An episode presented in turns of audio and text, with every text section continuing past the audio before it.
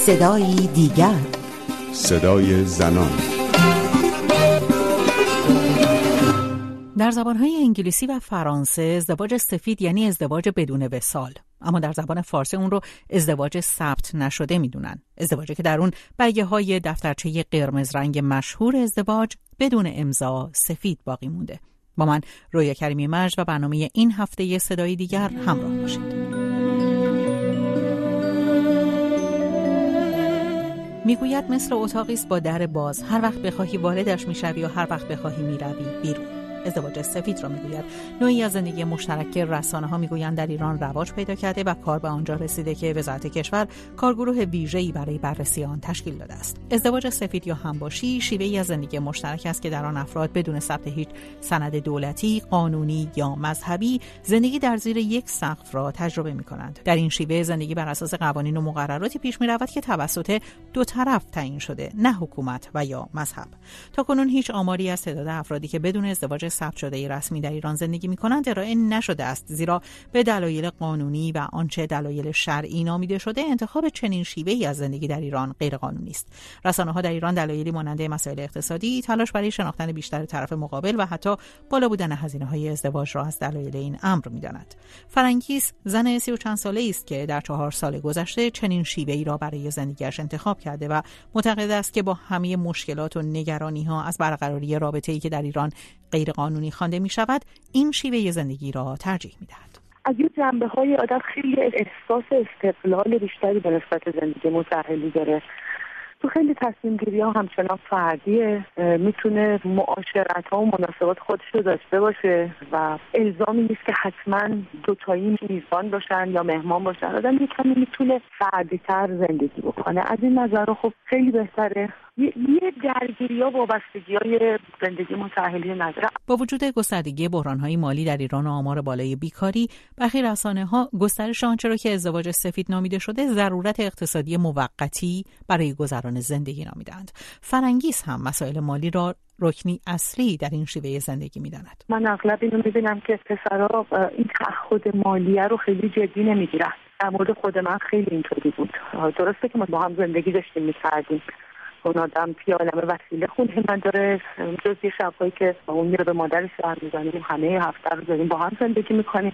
ولی انگار که وظیفه کرایه دادن فقط به عهده منه. یا مثلا وقتی می‌رفتیم بیرون خوب یه وقت من خرید می‌کنم یه وقت اون خرید می‌کنه یه وسیله خراب میشه خوب اونم کمک می‌کنه یا کسی میره تعمیر بکنه ولی انگار توی بخش اصلی تامین هزینه های یه زندگی انگار خودش رو موظف نمی‌دونست و فکر می‌کرد که خب تو بدون من چجوری زندگی می‌کرد همونجوری زندگی بکن و من از یک جایی خیلی احساس سوء استفاده به هم دست داده بود و فکر می‌کردم یادم خودش انداخته گردن من خیلی وقتا مسائل مالی غیر شفاف یعنی تو هم اون توقع و اون شفافیتی که شاید تو زندگی متعهلی هست رو به اون آدم نداری. هم دوست داری که یه مقداری استقلال تو همچنان حفظ بکنی. نمی‌خوای اون تعهد هم جدی بشه. همین که از یک جایی کنی که طرف داره ازت سوء استفاده می‌کنه و جدی نمی‌گیره. این احساس سوء استفاده در حالی در ذهن فرانگیز شکل گرفته که او پیش از این تجربه زندگی زناشویی رسمی را هم پشت سر گذاشته. او در مورد قراردادهای مالی با همسر سابقش می‌گوید.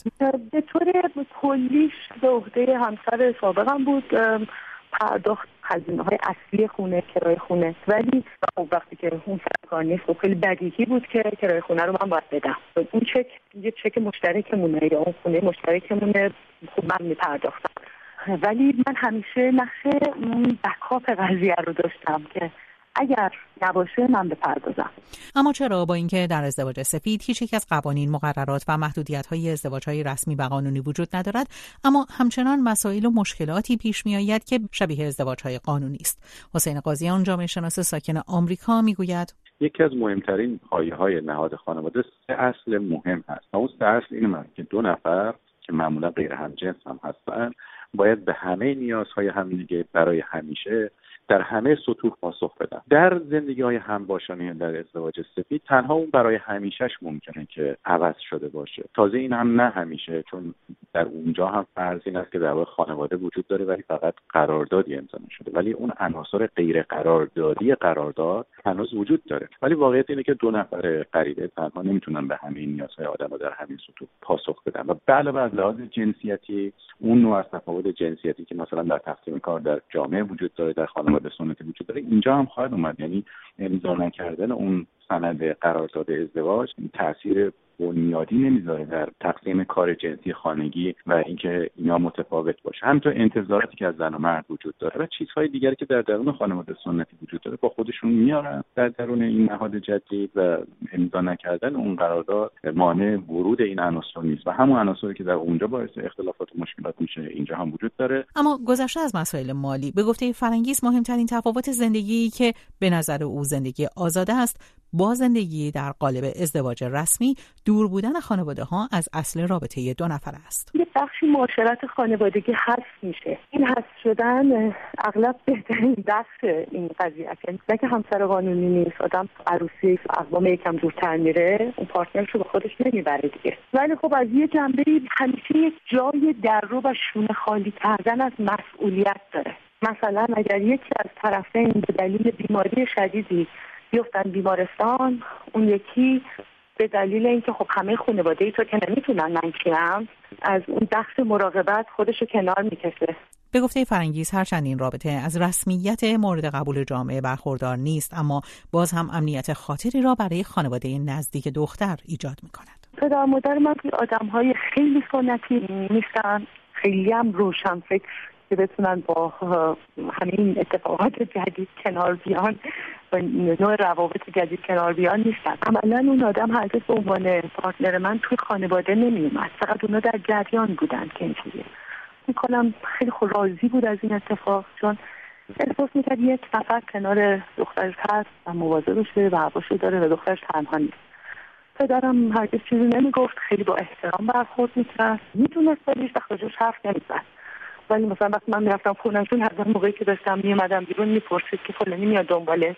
به گفته حسین قاضیان جامعه شناس ساکن آمریکا تکیه خانواده به همخانه زن. حتی اگر هیچ قرارداد رسمی میان آنها وجود نداشته باشد نشانه هایی از بازماندن تفکرهای مرد سالارانه در جامعه است. به در جامعه مثل جامعه ما فرهنگ و ساختار پدر سالارانه قوی قدرتمند بوده و با وجود همه تحولاتی که رخ داده هنوز بارقاش در جامعه ما کم یا بیش بسته به مدرن شدن جامعه وجود داره. این دوتا عنصر یعنی اون ساخت پدرسالارانه و فرهنگ پدرسالارانه که در این ساخت وجود داره در وجود روحی و روانی و حتی بدنی ما هست. من جمله در نسل‌های گذشته که بیشتر هم هست. بنابراین انتظارات ناشی از این بافت و ساخت پدرسالارانه هم در زندگی ما جاریه بخشی از اون عبارت هست از نقش مرد به عنوان حامی سرپرست ولی قیم بزرگتر زن مردان هم گاهی اوقات خودشون اینطوری تعریف می‌کنن که زن رو باید در کنف حمایت خودشون بگیرن. دیگران هم از مرد چنین انتظاری دارن که این کار رو بکنه.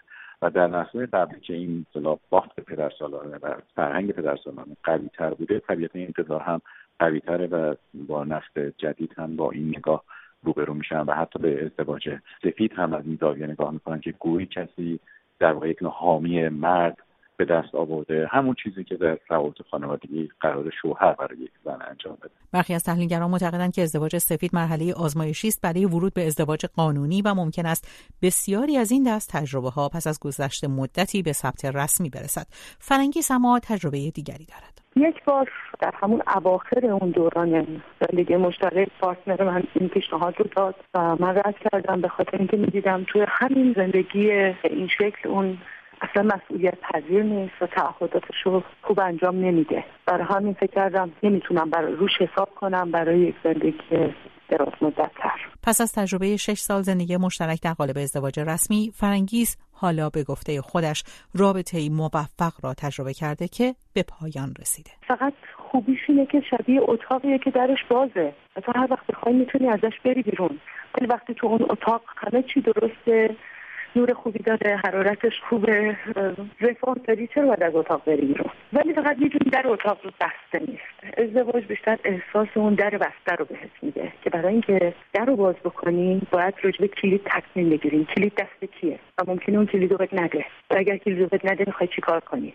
به پایان برنامه این هفته صدای دیگر رسیدیم. موضوع ازدواج سفید رو در برنامه های آینده هم پی خواهیم گرفت. می‌تونید با ما تماس بگیرید و نظراتتون رو با ما و دیگر شنوندگان برنامه صدای دیگر در میون بگذارید. 0042 02 21 12 21 12 تا هفته دیگر و صدای دیگر پاینده باشید و شاد